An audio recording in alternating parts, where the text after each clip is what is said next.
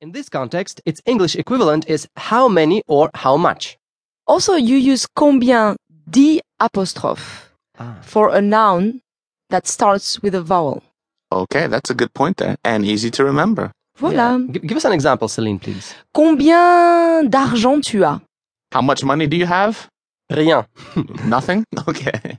And how much time do we have left for this lesson? Ha ha ha. I think Ah. that's it. Bravo. Combien de temps nous avons pour la leçon? We're finished.